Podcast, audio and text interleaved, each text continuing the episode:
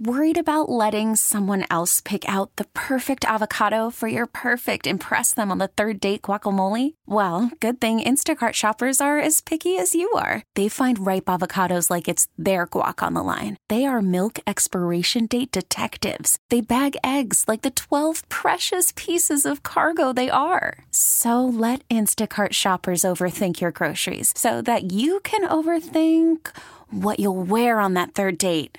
Download the Instacart app to get free delivery on your first three orders while supplies last. Minimum $10 per order, additional term supply. Hey, Rob Bradford here. I have set out on a mission with my good friends at FanDuel to prove what I have known for some time baseball isn't boring. Now I have a daily podcast to prove it with some of the most notable people in the baseball world screaming baseball isn't boring from the mountaintops or at least agreeing to come on our show. Players, managers, GMs, and yes, even the commissioner of baseball, Rob Manfred. It has been a constant wave of baseball's most powerful voices. So join the revolution, subscribe, and soak in Baseball Isn't Boring. Listen on your Odyssey app or wherever you get your podcast. You'll be glad you did. 97.1 FM Talk. On demand audio.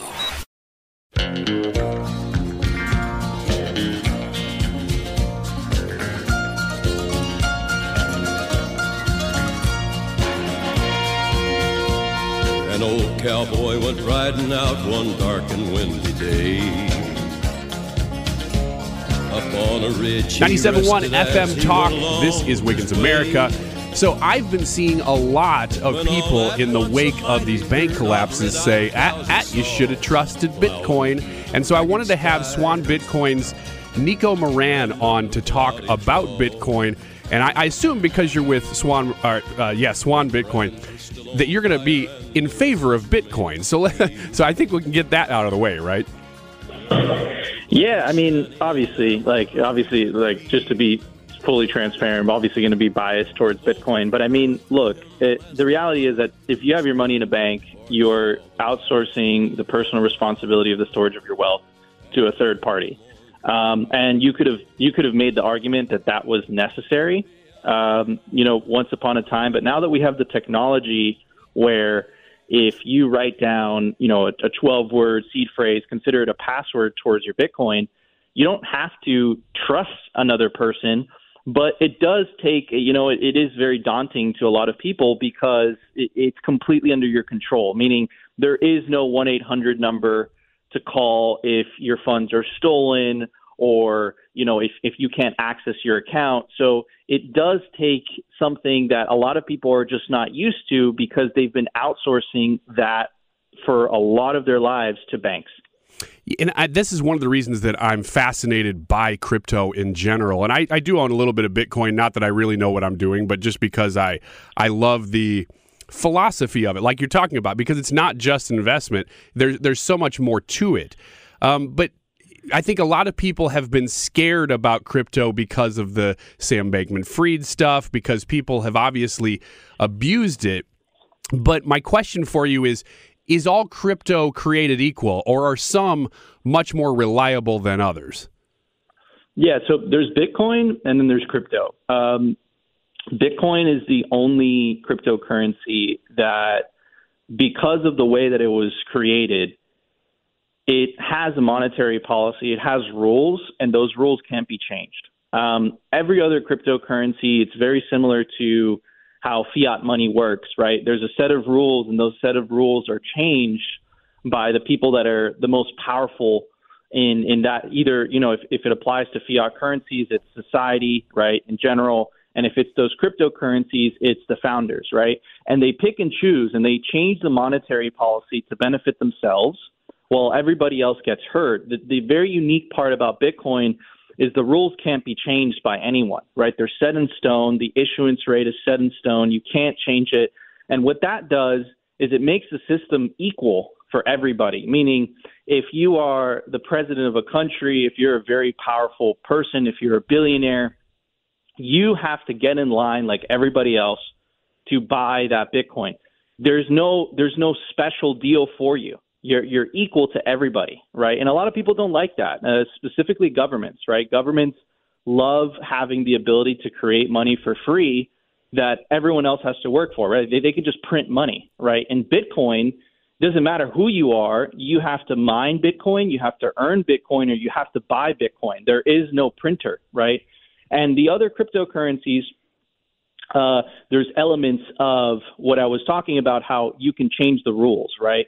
So Ethereum is the second most popular cryptocurrency right now, and the foundation of Ethereum controls it, right? So they can change the rules, they could move things around, all to benefit themselves, protect their wealth. And if you're the little guy, you could potentially get hurt by those changing of the rules, right? So I don't know if that makes sense. I know it's a little high level, a little bit technical, but Bitcoin, it's rules without rulers. Everything else, that's not the case. Well, and that's why you're here is to talk about this this weekend, is because it is complicated. I think most people have a very, very surface level understanding of crypto and of Bitcoin, as I do, uh, which is why I like having people like you on to come and explain these things. I, I do have a question. You were hitting on this a little bit Uh, there's a lot of fear about governments and even the U.S. government creating digital currencies. Now, I don't know if that's exactly the same thing as we're talking about here, but is that something you can explain? Yeah, absolutely. So I was mentioning it earlier, right? So governments get a tremendous amount, specifically the U.S. government, because the U.S. has the privilege of being the world reserve currency. So it could print a tremendous amount of money without causing crazy inflation because other countries are holding the US dollar, right? So it's a very, very unique privilege that the US has. That being said, the US government every single year has a deficit spending, spends basically over a trillion dollars more than it collects in taxes every year. And the, the way that they're able to do that is because of the money printing. Now, what people don't realize is that money printing is it's a wealth redistribution mechanism from the lower middle classes that don't have the means to save in assets to the very wealthy that do have the means to save in assets, and more importantly, to the government. So, that being said, right, have to give that context. Mm-hmm. Um, what central bank digital currencies are is an attempt by governments to be able to maintain that privilege of being able to create money for free, of being able to print money. They see Bitcoin, they see the writing on the wall, and they believe that if they introduce these central bank digital currencies, they'll be able to hold on to that. Now, the issue, though, is that central bank digital currencies don't solve the reason as don't solve the problem as to why people are choosing alternative currencies in the first place. And I always give the example of Nigeria because it's the most fascinating one. The Nigerian government ran uh, ran a a central bank digital currency called the e naira, right? The Nigerian people chose chose not to adopt it. They chose to adopt alternatives. Now, why would you think that? You say, why would people choose not to use a state currency, and why would they want to use a non-state uh, state-owned currency? And the reason is simple. In Nigeria, they have double-digit inflation.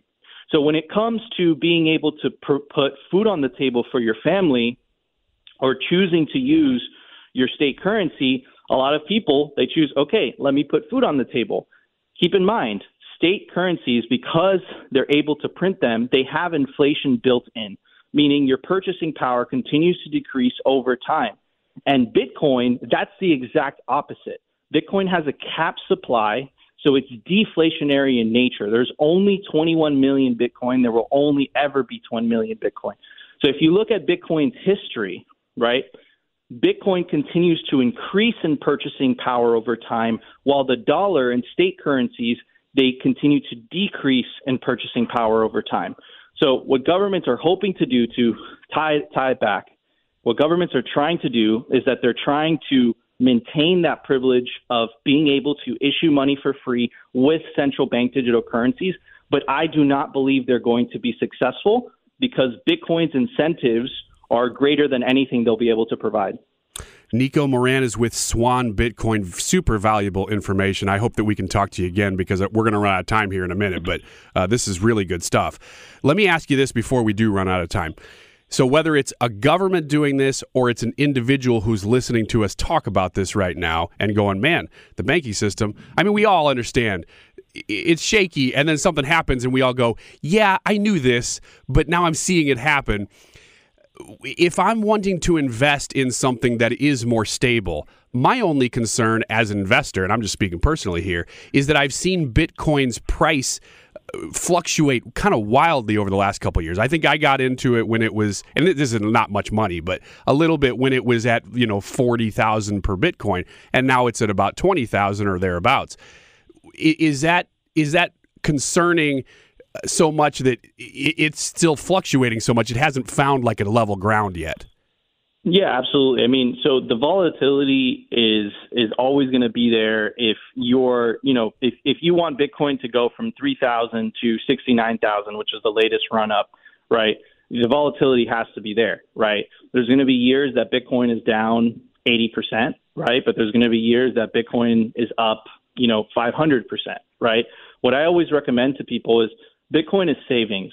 It's not meant to be a speculation. You're not meant to trade it treat it as savings, right? And over time, those savings will benefit you. What I always tell people is that wait at least a cycle. A cycle is about four years, right? So those four years, you learn about Bitcoin, you learn about the advantages of living on a deflationary currency. You study what is money, right? And over time, you'll start to understand, right? And your life will radically change because a lot of people are living on an inflationary mindset. They constantly have to work harder and harder and harder, and they're not able to be able to afford things. On a Bitcoin standard, life changes completely. You're living on a deflationary mindset, meaning life it, it's life gets cheaper because your purchasing power, your savings actually increase over time. And I know that sounds absolutely absurd, but look at Bitcoin's history, right? Went from zero dollars all the way to a, all the way to an all-time high of sixty-nine thousand dollars. I'm sure that in a couple years it will be very hot. It'll, it'll be uh, it'll be a lot higher, and the reason for that is simple. There's 21 million Bitcoin, and there's an infinite amount of U.S. dollars every single day. They create more and more. Yeah, that's. I mean that that alone just fascinates me. My hope as a person who's been watching Bitcoin for a few years now is that we are starting to see a leveling, that the speculation has maybe gotten in the rearview mirror and we're seeing it kind of level out. But, you know, time will tell. Nico, I really appreciate your time. Hopefully we can have you back sometime. Do you want people finding you with Swan, uh, with Swan Bitcoin? Yeah, you could find me on Twitter. You just search Nico Bitcoin. I'll, I'll pop up pretty quickly. Uh, but thank you so much for your time. I really enjoyed this. Yeah, and we'll have to do it again. Appreciate your time this weekend. This is Wiggins America. We will be right back.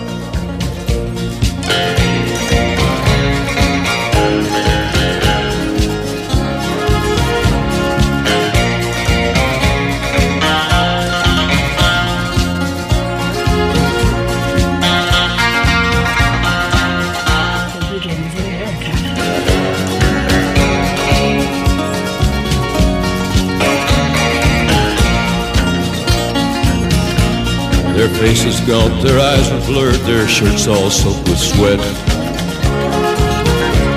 He's riding hard to catch that herd, but he ain't caught 'em yet. Get more at 971talk.com. Hey, Rob Bradford here. I have set out on a mission with my good friends at FanDuel to prove what I have known for some time baseball isn't boring. Now I have a daily podcast to prove it with some of the most notable people in the baseball world, screaming baseball isn't boring from the mountaintops or at least agreeing to come on our show. Players, managers, GMs, and yes, even the commissioner of baseball, Rob Manfred. It has been a constant wave of baseball's most powerful voices. So join the revolution. Subscribe and soak in Baseball Isn't Boring. Listen on your Odyssey app or wherever you get your podcast. You'll be glad you did.